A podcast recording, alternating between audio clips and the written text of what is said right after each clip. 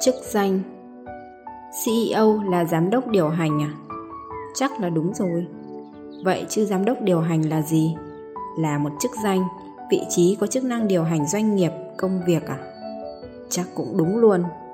Biết là đúng mà sao nghe vẫn mông lung. Đọc bản mô tả công việc được copy xào nấu từ nơi này nơi kia mà chẳng cảm được gì. Thôi thì tự nghĩ bậy ra một vài ý nghĩa cho cái gọi là CEO xem sao. CEO tiếng Anh là gì thì kệ nó đi. Nó là từ xuất phát từ Tây. Mình thích thì mình ta hóa thôi. Và nhìn thì liên tưởng đến hai từ lãnh đạo.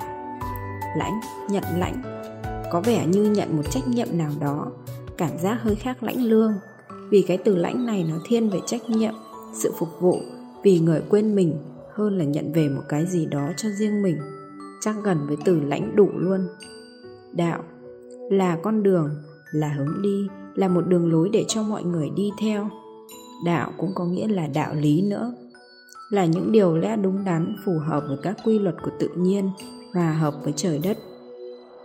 Vậy lãnh đạo có liên quan đến vai trò mở đường, định hướng, dẫn dắt để đi theo đúng con đường, đúng quy luật, mang lại lợi ích cho tất cả, chứ không phải dẫn bệnh người ta đi vào rừng rậm vực thẳm.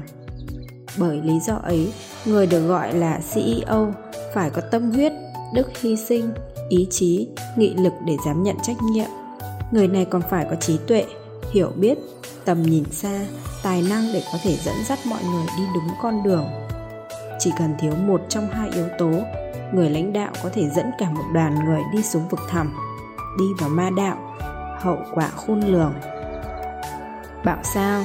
Người xưa hay nói về bộ ba, tâm, tầm, tài ceo là người truyền cảm hứng cho mọi người, là ngọn hải đăng để cho mọi người hướng đến, là người kể chuyện luôn nhắc nhở mọi người về ý nghĩa của hành trình. Không phải cứ có đường thì người ta đã muốn đi, để một đoàn quân đi cần phải có động lực và cảm hứng rất lớn. Vì vậy, người ceo ngay sau khi chỉ ra con đường cần phải dụng công truyền động lực cho người khác, làm sao để tầm nhìn của ông ta cũng trở thành tầm nhìn của tất cả mọi người, để đi một đoạn ngắn người ta có thể dùng mệnh lệnh để đi một hành trình dài đằng đẵng. Người ta cần sức mạnh của niềm tin và một lý do đủ lớn. Sứ mệnh tầm nhìn sinh ra cũng bởi điều này. Nếu hiểu đó sẽ là một ngọn đèn lớn không chỉ soi rõ đường đi mà còn soi sáng sưởi ấm trái tim của những con người trong một đoàn người. Nhưng nếu không hiểu chúng chỉ là, những từ ngữ sáo rỗng viết ra nhưng chẳng ai nhớ. Chứ đừng có nói là cảm nhận được gì. Vậy, CEO phải làm được điều này, gieo những hạt giống đầu tiên trong tâm mỗi người và chỉ họ cách nuôi dưỡng và chăm sóc nó bằng những câu chuyện về một hành trình nhiều sóng gió nhưng đầy trải nghiệm, một hành trình tưởng xa vời nhưng lại chân thực như có thể nắm bắt được. Câu chuyện này cần phải được kể bằng một trái tim giàu cảm xúc và niềm tin, chứ không phải những lời đậu môi sáo rỗng. CEO là người giữ gìn tầm nhìn và niềm tin cho mọi người – hành trình dài không tránh những lúc chán nản tuyệt vọng. Một người kiên cường đến mấy cũng có lúc cảm thấy lạc lối và mất niềm tin. Lúc này, lại là ceo cần nuôi dưỡng hạt giống niềm tin cho mọi người và thì thầm với họ về tầm nhìn ban đầu mà cả đoàn đang hướng đến. Steve jobs gọi đây là vision keeper. Người ta luôn luôn có nhu cầu và cần được nhắc lại về tầm nhìn và lý do bắt đầu. Quá nhiều việc cần làm quá nhiều mục tiêu cần hoàn thành có thể kéo tư duy người ta ra khỏi con đường chính. Cần có người đánh thức nó bởi chính nó là thứ hợp nhất tập thể lại, bởi chính nó biến những con người riêng lẻ trở thành một đoàn quân. Và khi có những khó khăn tưởng chừng không thể vượt qua ập đến ceo lại là người tiếp thêm sức mạnh. Bởi hơn ai hết, ông ấy là người biết rõ mình đang đi đâu.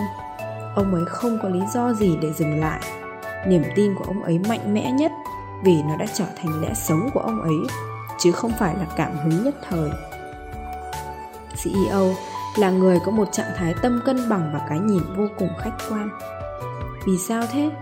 Vì xung đột là điều không thể tránh khỏi, có muôn vàn lý do dẫn đến xung đột và có rất nhiều trường hợp cần đến sự can thiệp của ceo hầu hết các xung đột đều có nguồn gốc từ nhận thức thiếu sót của mỗi người và từ những thiên lệch trong tâm mỗi người đi theo một xu hướng, do đó nhìn nhận vấn đề cũng khác nhau. Ceo lúc này cần phải hiểu được lý lẽ của tất cả và tìm được điểm dung hòa. Nếu quyết định cảm tính và thiếu khách quan, ông ấy sẽ càng làm vấn đề trở nên trầm trọng. Kết quả tất yếu là sự chia rẽ bẻ phái, đấu đá ngầm. Để có một trạng thái tâm cân bằng và một góc nhìn khách quan không đơn giản người này phải có sự thấu hiểu sâu sắc về con người và cuộc đời, thông suốt các quy luật tổng quát và khả năng quan sát nội tâm và điều phục tâm ý. Đây là khả năng thường thấy của những người tu hành. Dài quá tạm dừng ở đây đã, còn rất nhiều phẩm chất khác. À còn vài giả thiết vui vui có thể cùng thảo luận. Ceo có phải chức danh, vị trí hay có một ý nghĩa khác hơn? Có khi nào ceo lại là một nhà tu hành? Ceo có thể nào được gọi như là culture experience officer?